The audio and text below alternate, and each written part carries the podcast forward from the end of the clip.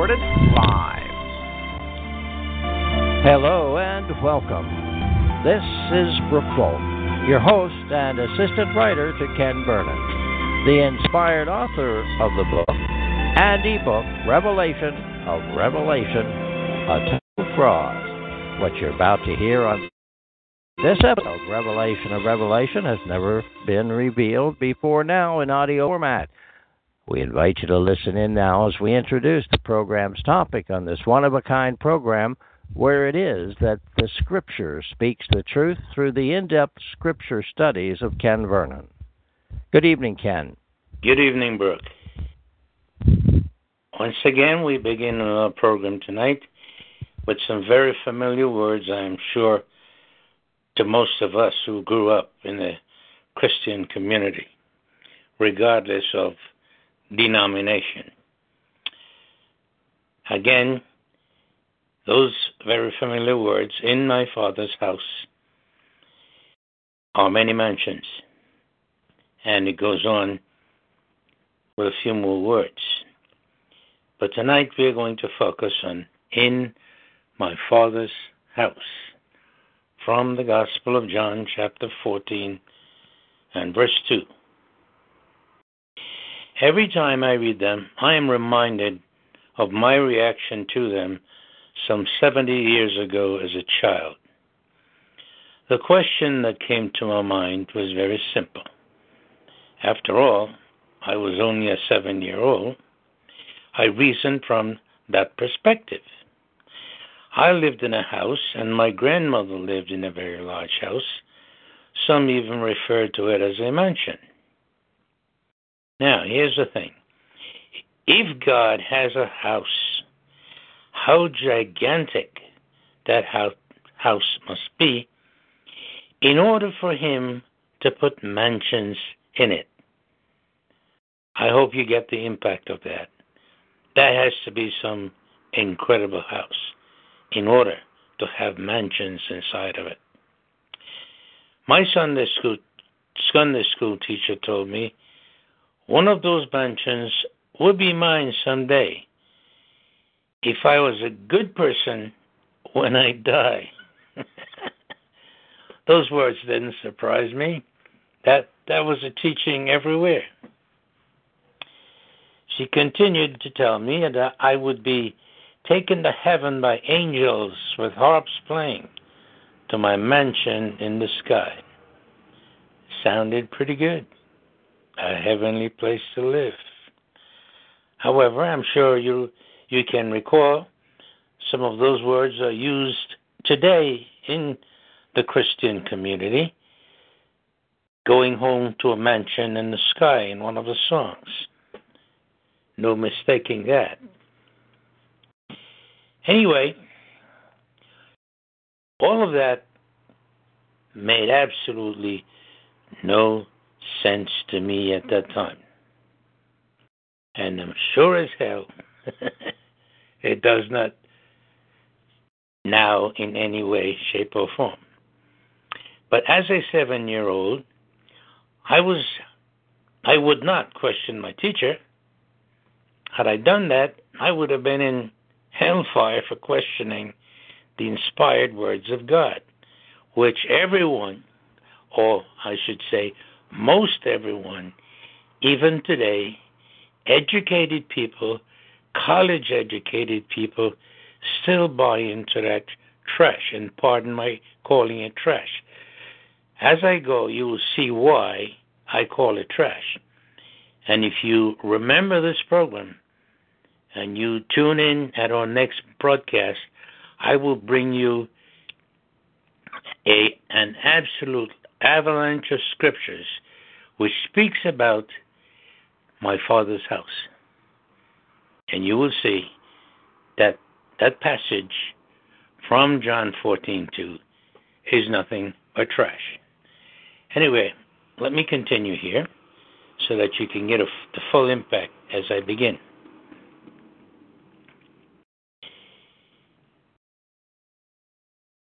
Here I am today, 70 years later, with a great deal of knowledge well beyond my Sunday school days and my teachers. I have come to learn from the scriptures never to trust any mortal. Never, never, never. Cursed be the man who puts his trust in man.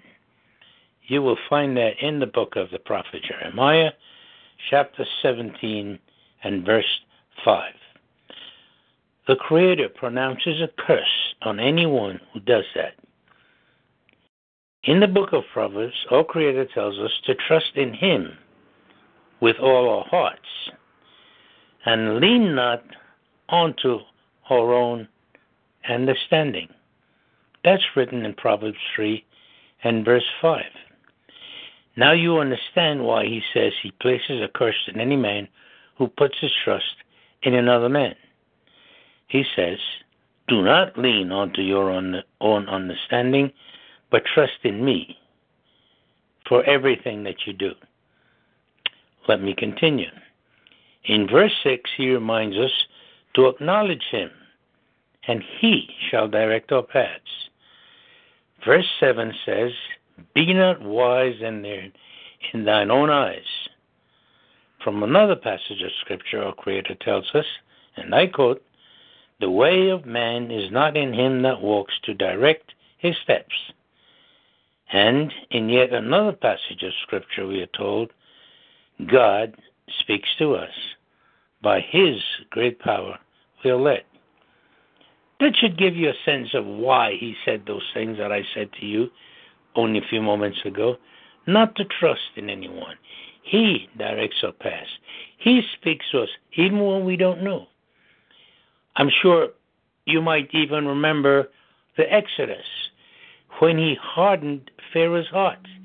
He would not let Pharaoh make the right decision until he was finished beating him up and beating up the Egyptian people in the process because Pharaoh thought that he was doing what was right in his own eyes. Let me continue. Multiple millions of religious people never read those passages. Instead, they follow the traditions of their Christian following or their Christian indoctrination given them, which was fabricated by the people who brought to the world Christianity from Rome,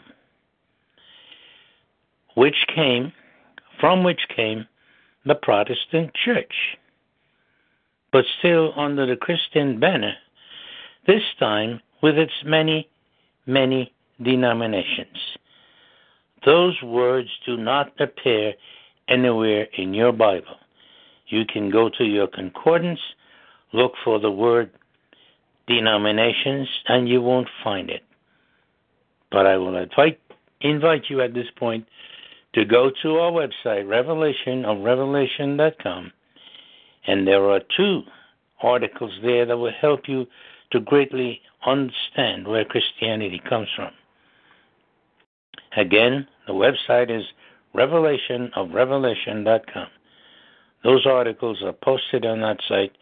You are free them. You are free to read them at any time. Once again, as I mentioned, there are no denominations listed in your Bible. I'm not faulting my teacher, teachers, she, he. They were unaware of the fact they were simply following traditions they were born into, which they unwittingly fed to the other generation of young people like myself some 70 years ago. Let me continue once again. In the Gospel of Mark, chapter 7 and verse 7, the Messiah had this to say to his critics. His critics, meaning the religious experts of his day. In vain do they worship me, teaching for doctrines the commandments of men. That is where traditions take us, worshiping the Creator in vain in spite of all our best intentions. Now you know why he tells us from the prophet Jeremiah Cursed be the man who puts his trust in man. Don't fault your Sunday school teacher or your preacher or whoever they are. They're simply following tradition. All the church services and Sunday school attendance was worth absolutely nothing in his sight.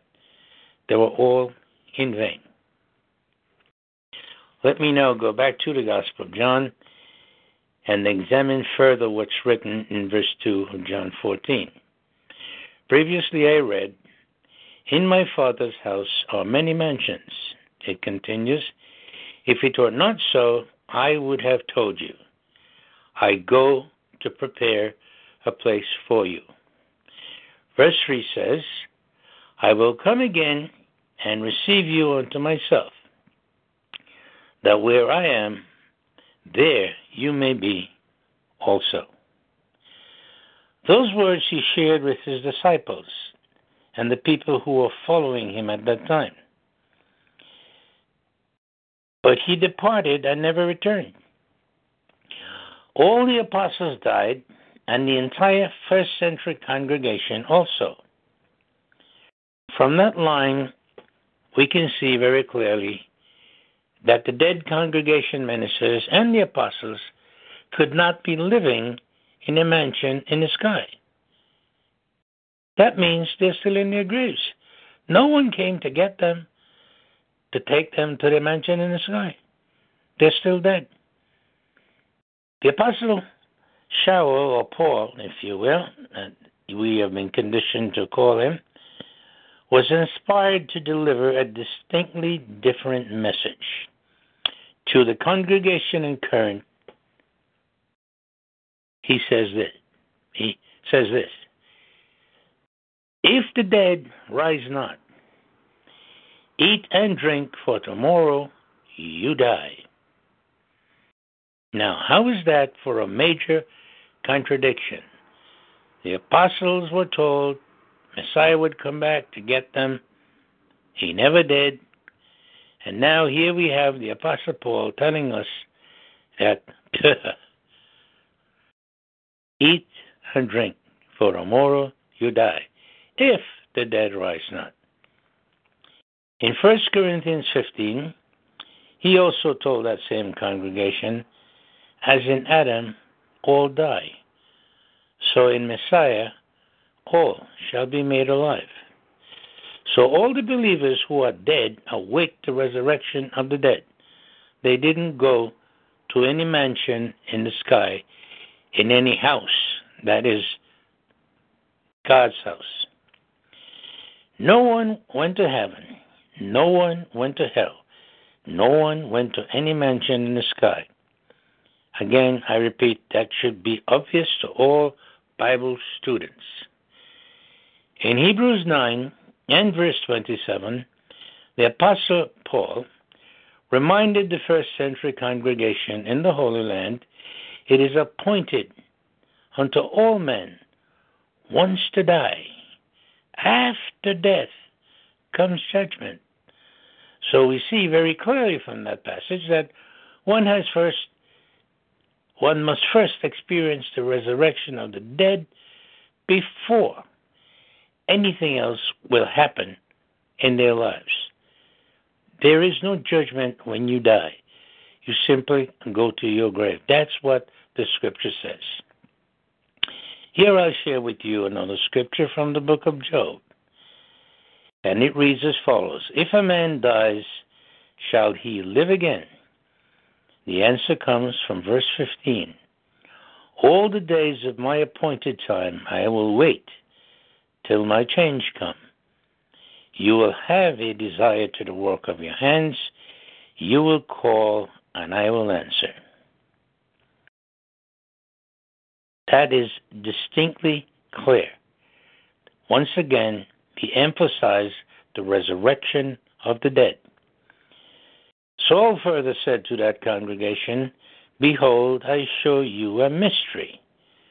We shall not all sleep, as in dead, but we shall be that we shall all be changed in a moment, in the twinkling of an eye. For a trumpet shall sound, and the dead shall be raised incorruptible, and we shall be changed. Speaking here of his followers, those who are members of the first fruits, not the world in general. This is not a program to discuss both resurrections. This is simply to the apostles and the first century congregation. In the, at that moment, when that trumpet sounds, we go from mortal beings to incorruptible spirit beings with a body just like our Creator. We become the first fruits. We become His certified children of spirit, possessing a spirit existence, no longer flesh and blood. He makes that very clear in the following line when he says, Flesh and blood cannot inherit the kingdom of God or the kingdom of heaven. Dead people are dead. If there is no resurrection of the dead, as Paul reminded the congregation in Corinth, eat and drink, for tomorrow we die. Going to heaven or hell when we die is the most absurd, ridiculous suggestion inserted within the pages of the Bible by the charlatans who fabricated Christianity. They also tell us, or would try to make us believe, that there are dead people in heaven under some altar. You'll find that in the fraudulent book of Revelation. What the Apostle Saul wrote in the New Testament is in complete harmony with what King Solomon wrote in the book of Ecclesiastes centuries before the Apostle Paul, perhaps even a good millennium. We will now take a look at some of those scriptures from Ecclesiastes, beginning in chapter 3 and verse 9. Let me grab my, well, let me go with the, the CJB from Dr. Stern. and we will go from there. And where? Where are you? Where are you? Koheleth, Tehillim, Psalms. If you are getting a little antsy, don't be don't be too too anxious. I will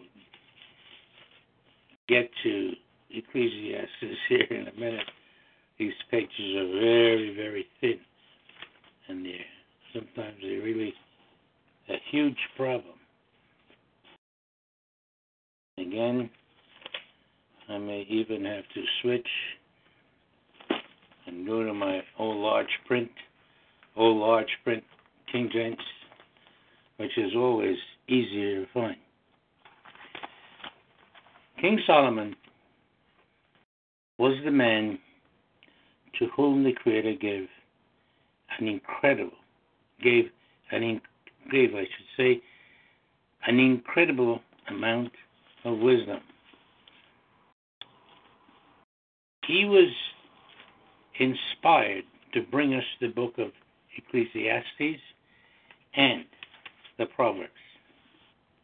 Let me read from Ecclesiastes 3,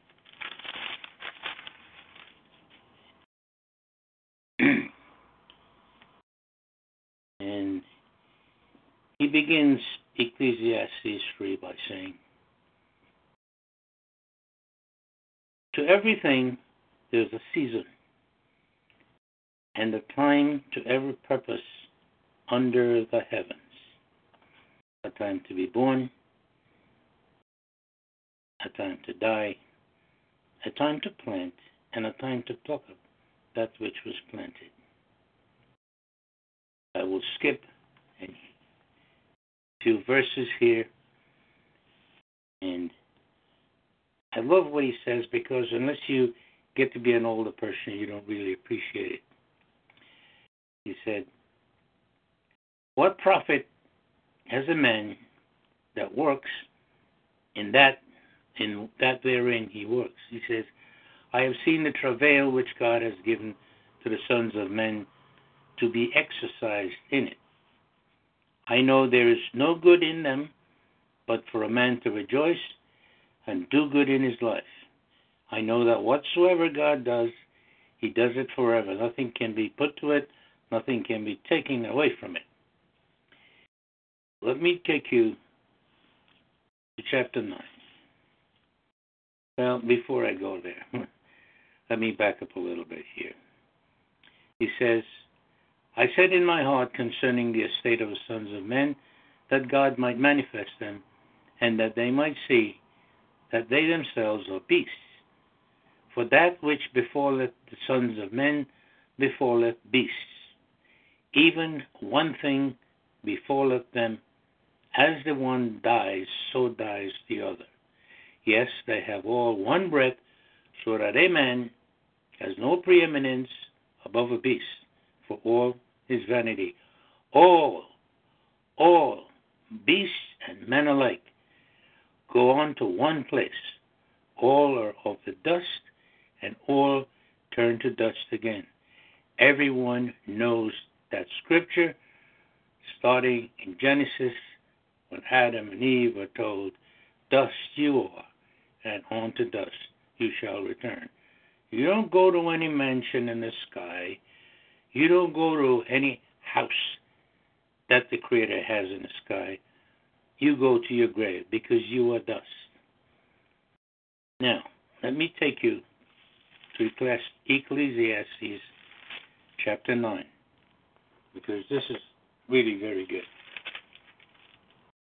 Few, very few indeed, are the people who will bring you these scriptures. In verse 2 of 9, King, King Solomon wrote, All things come alike to all. There is one event to the righteous and to the wicked, to the good and to the clean, and to the unclean, to him who sacrifices and to him who sacrifices not. As is the good, so is the sinner, and as he that sweareth, as he that feareth an oath. This is an evil among all things that have been done under the sun, that there is one event unto all. Yes, also the sons of men are full of evil, and madness is in their heart while they live. And after that, they go to the dead. That's pretty clear. I'll take you to verse 5. Makes it even clearer. You will see how these scriptures are in total harmony with what the Apostle Saul taught the first century church in Corinth. He says, For the living know that they shall die, but the dead know not anything. That's right. You don't go any place where you are conscious when you die. But the dead know not anything, neither have they any more a reward, for the memory of them is even forgotten. So he he basically says here, go your way, eat your bread with joy, and drink your wine with a merry heart, for God now accepts your works. He continues in verse 10, he says, Whatsoever your hand find to do, do it with all your might. For there is no work, no device, no knowledge, no wisdom in the grave where you go. The scriptures again and again make it absolutely positively clear that when you die, it's all over. And as the Apostle Saul reminded the people and the congregation in Corinth, if the dead rise not, basically, party time. Eat and drink for. There is no tomorrow. But there is a tomorrow as we learned from Job, as I read that to you before, and also his promise that it is appointed unto all men once to die. After death come judgment, from Hebrews 9 in verse 27. And there you have from the scriptures from centuries apart, we are told that the dead goes to the ground goes back to dust. You do not go to a mansion and your life, and that is all the resurrection one more. I turn it over to Brooke. Next week. Okay, thank you, Ken Vernon. You've been listening to Revelation of Revelation. Visit the website dot com. Scriptures that real, revealing the truth of scriptures that have eluded for millennia because it was not intended to be revealed until this time. So, seeking to learn the truth has been your first step. Seeking the truth has brought you to these programs that are archived here on the TalkShoe Network. Seeking to learn the truth is what brought you these programs and the website and the ebook and published book found at revelationofrevelation.com is something that you can put in your hands very quickly by visiting the website. The ebook and or published book, A Total Fraud. Look for it at your major online bookstores as well. Visit revelationofrevelation.com to order your book and also to look at the blogs, the newsletters that are there for your convenience and, and your time schedule. There's no time like the present to whet your appetite with this program and want to learn more. That's what Ken and I are all about. We ask for no donations. This is a service of the TalkShoe family that provides this worldwide internet podcast facility. For that, we are appreciating them and, of course, the scripture in depth studies of Ken Vernon and his lifetime. Until the next time, this is Brooke Volk saying good night and tune in again real soon.